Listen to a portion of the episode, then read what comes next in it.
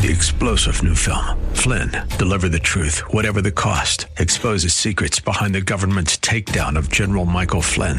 Flynn knew what the intel world had been up to. He ordered the first audit of the use of contractors. This set off alarm bells. He told the truth. He was the most dangerous person for Donald Trump to hire. They had to get rid of Flynn.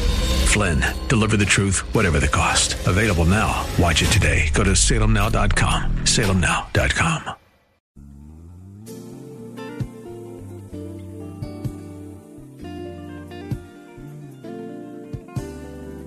Welcome to the radio broadcast ministry of Kettering Baptist Church, where we minister in the spirit of excellence under the leadership of our anointed senior pastor, Bucas Sterling III.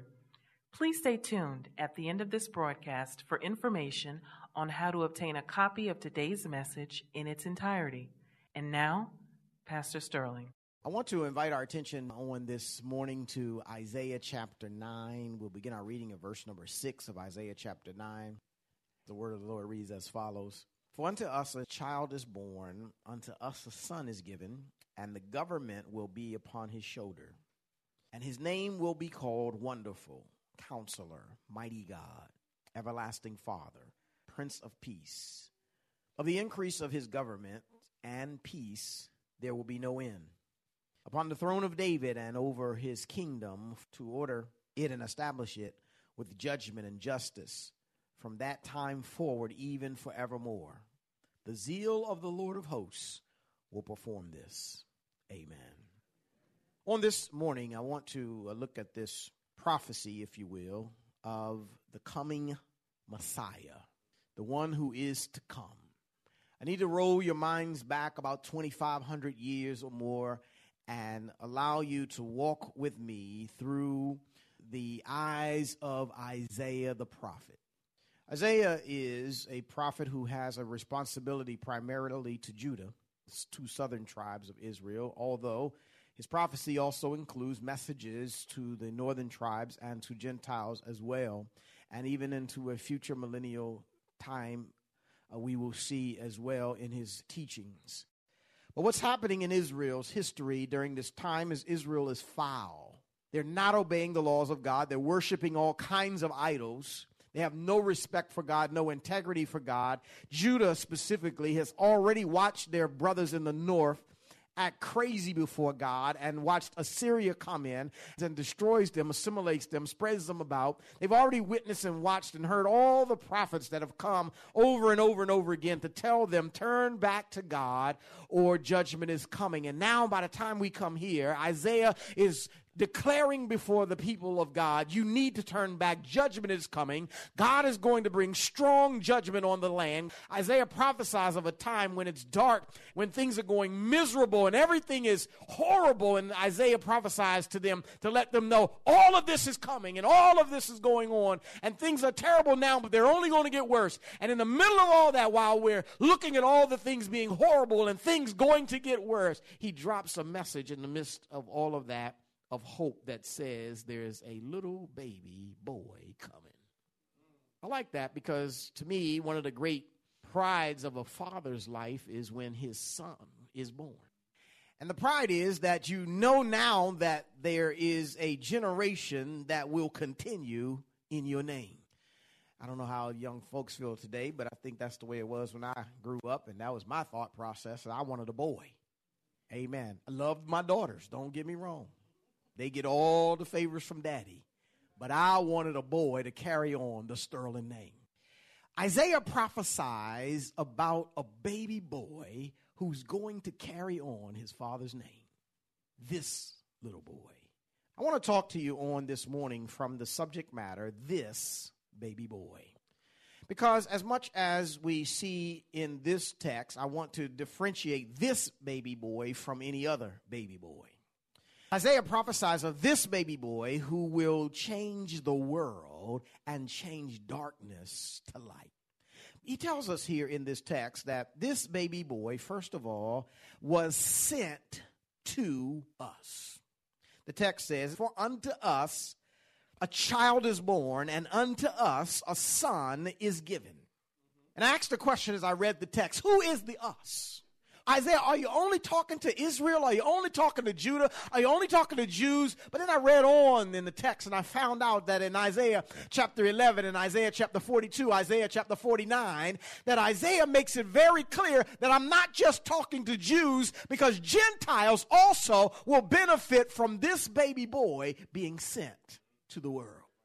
And in fact, if I can make it even more clear, that God did not just send this baby boy to the Jews, but he sent them to the Gentiles as well to be a light, to be hope, to be salvation, to be their everything.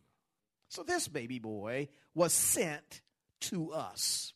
The text says that unto us a child is born. Unto us. That is, he is born out of his world into our world and then given to us. A son is given to us. I like that because it helps me to go beyond just the fact that this baby boy was born to us. In other words, it's like he was adopted. But no, he wasn't adopted, but he was deliberately, intentionally by God given to us.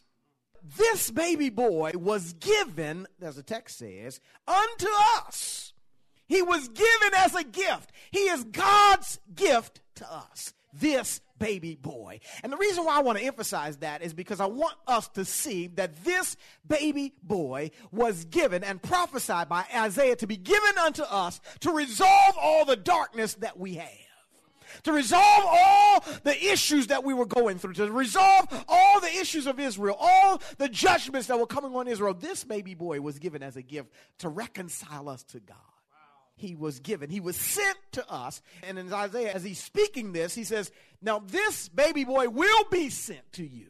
Now we're looking backwards on it, and we know he has been sent. But then on the other side, on the prophetic side, he still will be sent again. Because we're in the middle of him being sent and being sent again.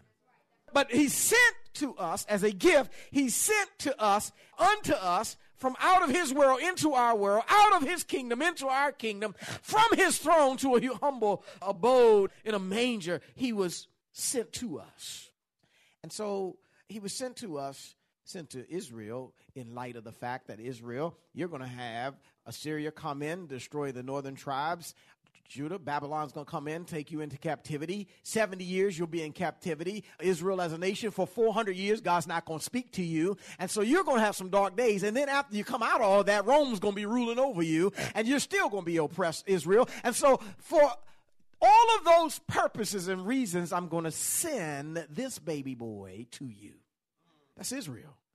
Now, but guess what? We've got some concerns too, because in the light of the world that we live in, in light of all the horrendous things that are going on in our world, he also sent his son to us wow. as a gift unto us. A son was given.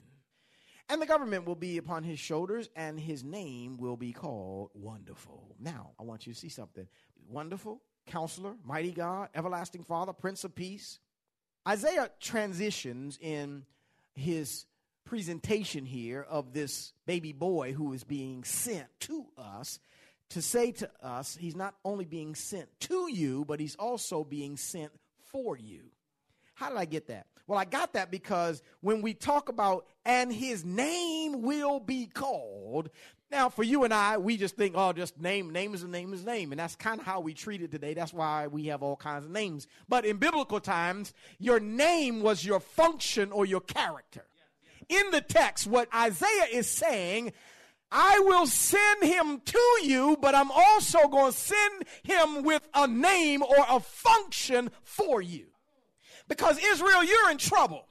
Israel, you're in dark times. Israel, God is coming to judge you. You're going to be going through hell and high water. Israel, you're going to need him. And so I'm not just going to send him to you, but I'm going to send him for you because nobody else can help you but him. This baby boy that I'm talking about.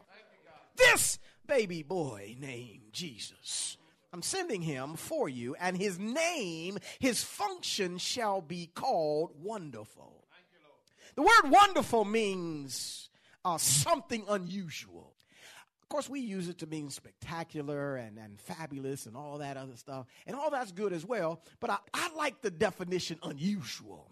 Because when I look at God sending his son, I realize that we needed something unusual. See, Israel was offering bulls and goats and lambs, but that wasn't enough. God needed to send something unusual. And so instead of sending bulls, goats, and lambs, he sent a shepherd to be the lamb. He sent someone who would shepherd the sheep, but also give his life for the sheep. We needed something unusual. He didn't just send a prophet or a priest. No, he sent this baby boy who would be prophet, priest, and king. Nobody holds all three roles, but we needed something unusual. He sent this one for us, not as one who just knows what the end will be, but one who is the beginning and the end the one who is Alpha and Omega, not just one who can drink water, but one who can walk on water. He sent something and someone unusual. He didn't just send somebody who would be nailed to a cross, die, be buried, lay there in the grave for 2,000 years. No, he sent someone unusual, his son, that even after they crucify him, he'll be buried in a tomb and get up on the third day. That's unusual. We needed someone who could be God and man at the same time. We needed someone, something that could understand how it is to live as a man, but at the same time, what it's like to ex- be exalted as God and holy. We needed somebody in between, and so he sent this baby. Not only was his function wonderful, but also counselor. Counselor, we often think persons that we go in their office, lay on a couch, we tell them our problems, and they give us an answer to our problem. But even though Jesus and this baby boy will be that to you as well, because you can tell him all about your troubles. And he'll hear your faintest cry, and he'll answer by and by. But this, he was sent for us because Israel had a court date with God. Can I, can I just talk to us too?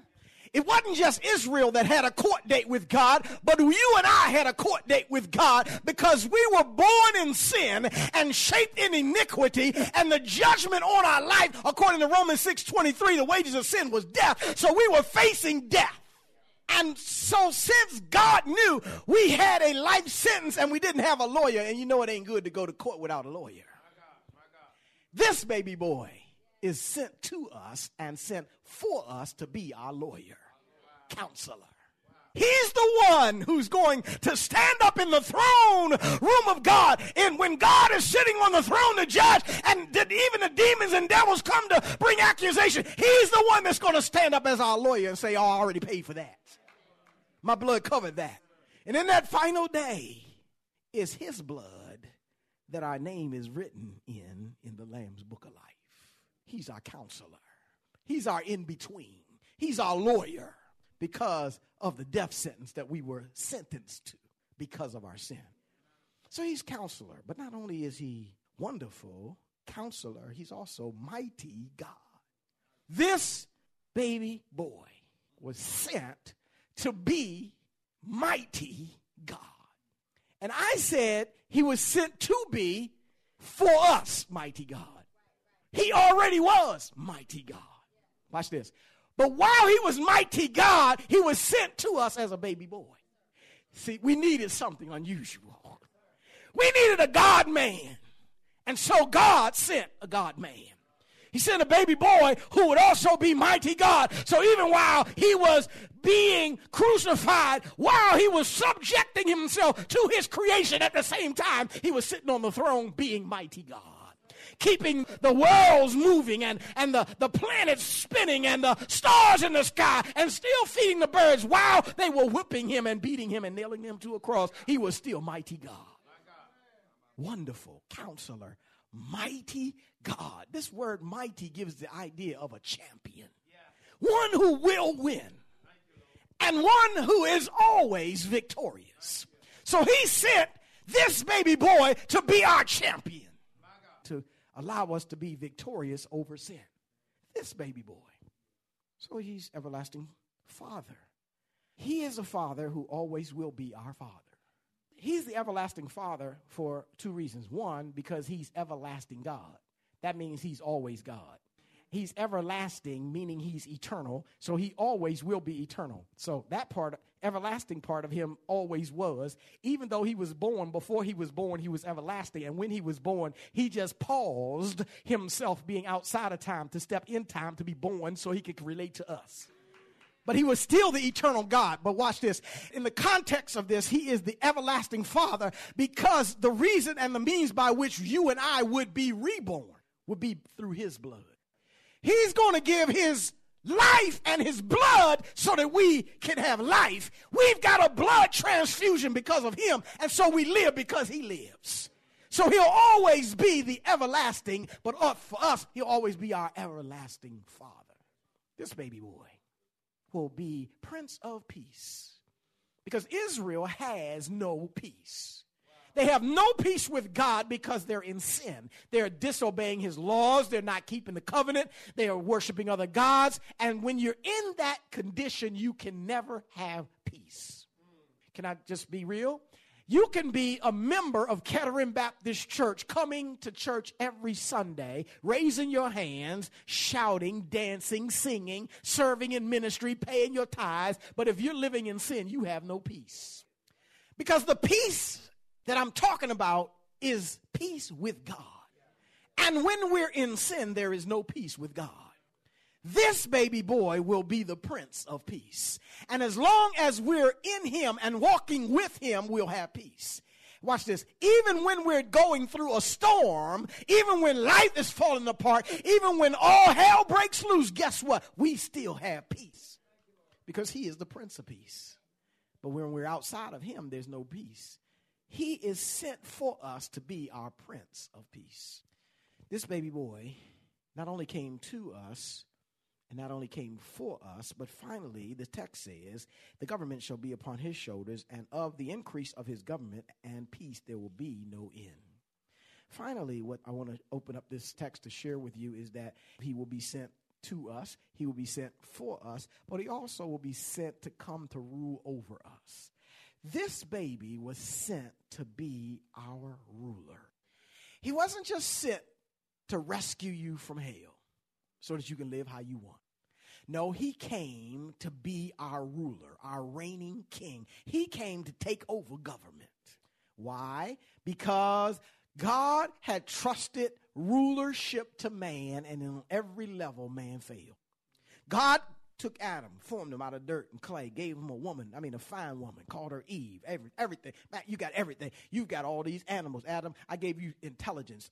You, he had a PhD and never went to school. He, he had everything. He was able to name all the animals, all the crickets, all the bugs, everything. Anybody who could name all of that must be intelligent. He was able to do all of that. Matter of fact, God put him in the garden, didn't even tell him to work, just said tend to the garden. Didn't even have to work. He had every, everything he needed. And look, you got you got a whole garden, you got you got all the animals under your subjection, and you got a fine woman. What more does a man need? I mean, he had it all. He said, Look, just just tend to the garden. I'm gonna give you reign and rule over all this. And what does man do? He corrupts it. He corrupts the rule that God gave him. God said, I'm giving you rule and, com- and authority over all this. He says, even all the trees of the, tr- of the garden, you can eat. You freely eat of all of them, just don't eat this one. What does he do? He goes and corrupts government. He corrupts the rulership that God gave him.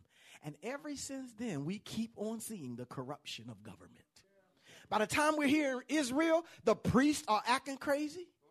The prophets are prophesying lies to the people, telling them God's not going to judge you.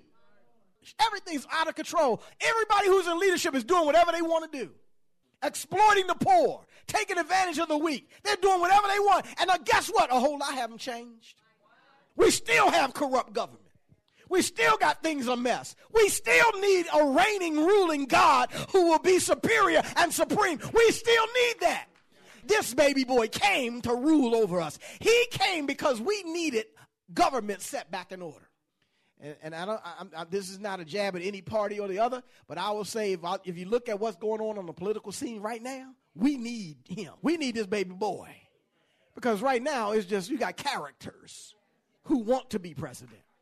Not just in America, but look across the world, and you've got all kinds of people in leadership, government, Government is corrupt, it's foul, it's messed up. But this baby boy will set all the things in order. He's going to bear all the government on his shoulder. That's what the text says, right? Does it say that?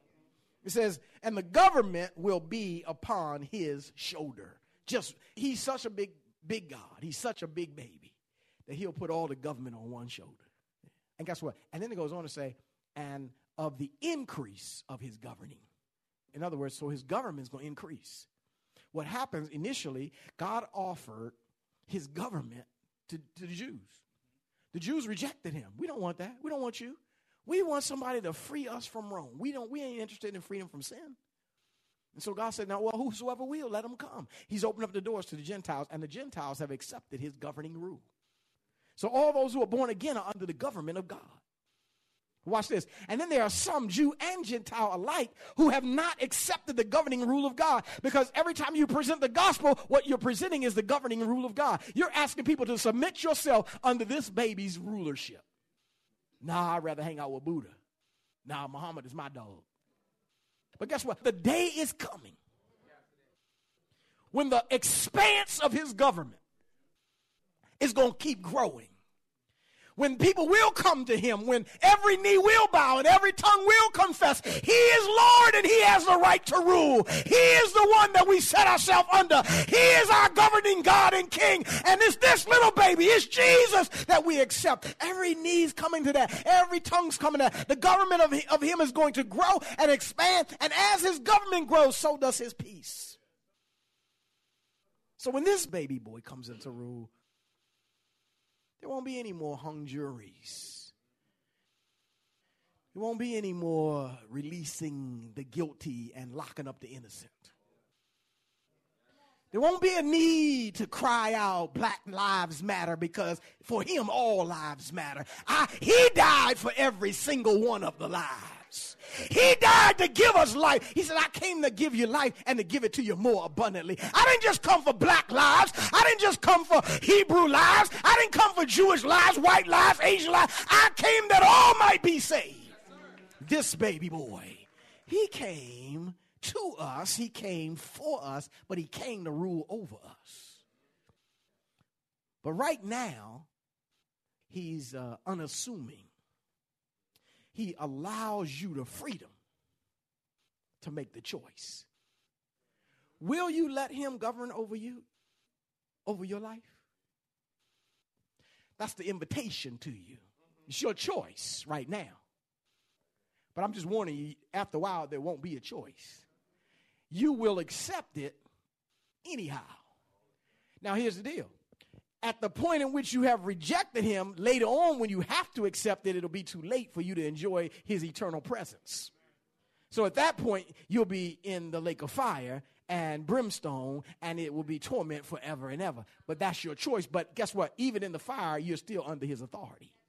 So you, you could be under his authority in heaven, or you could be under his authority in hell and in the lake of fire. A, that's your choice. But his government will be supreme, and he will rule over everybody. And for those who are wondering, how is this going to happen? Why, why the text tells us even how it's going to happen. The zeal of the Lord, that is the passion of God. God's going to make this happen. Even though it might seem like as we sit here and listen to it, and I'm sure for even the Israelites as they listen to Isaiah prophesy this thing, it's like, oh, that ain't never going to happen. How is it going to happen? It's not going to happen by the might and strength of men. It's going to happen by the power and zeal of God. God will make it happen. And let me say it this way whatever God says he's going to do, there ain't nothing that can stop him from doing what he's going to do. So if he said this baby boy going to rule over everybody, that's the truth. And that's why when he got up from the grave, he said, All power is given unto me in heaven and on earth. Guess who's in charge? This baby boy. Praise the Lord. You have been listening to the radio broadcast ministry of Kettering Baptist Church under the leadership of Senior Pastor Bucas Sterling III, where we minister in the spirit of excellence. We pray that you have been richly blessed by today's message. Financial contributions in support of this ministry are welcome. We thank you in advance for uniting with us in kingdom building. For a copy of this sermon on CD or to hear this message again on the web, please visit our website at ketteringministries.org and remember to reference the title or broadcast date.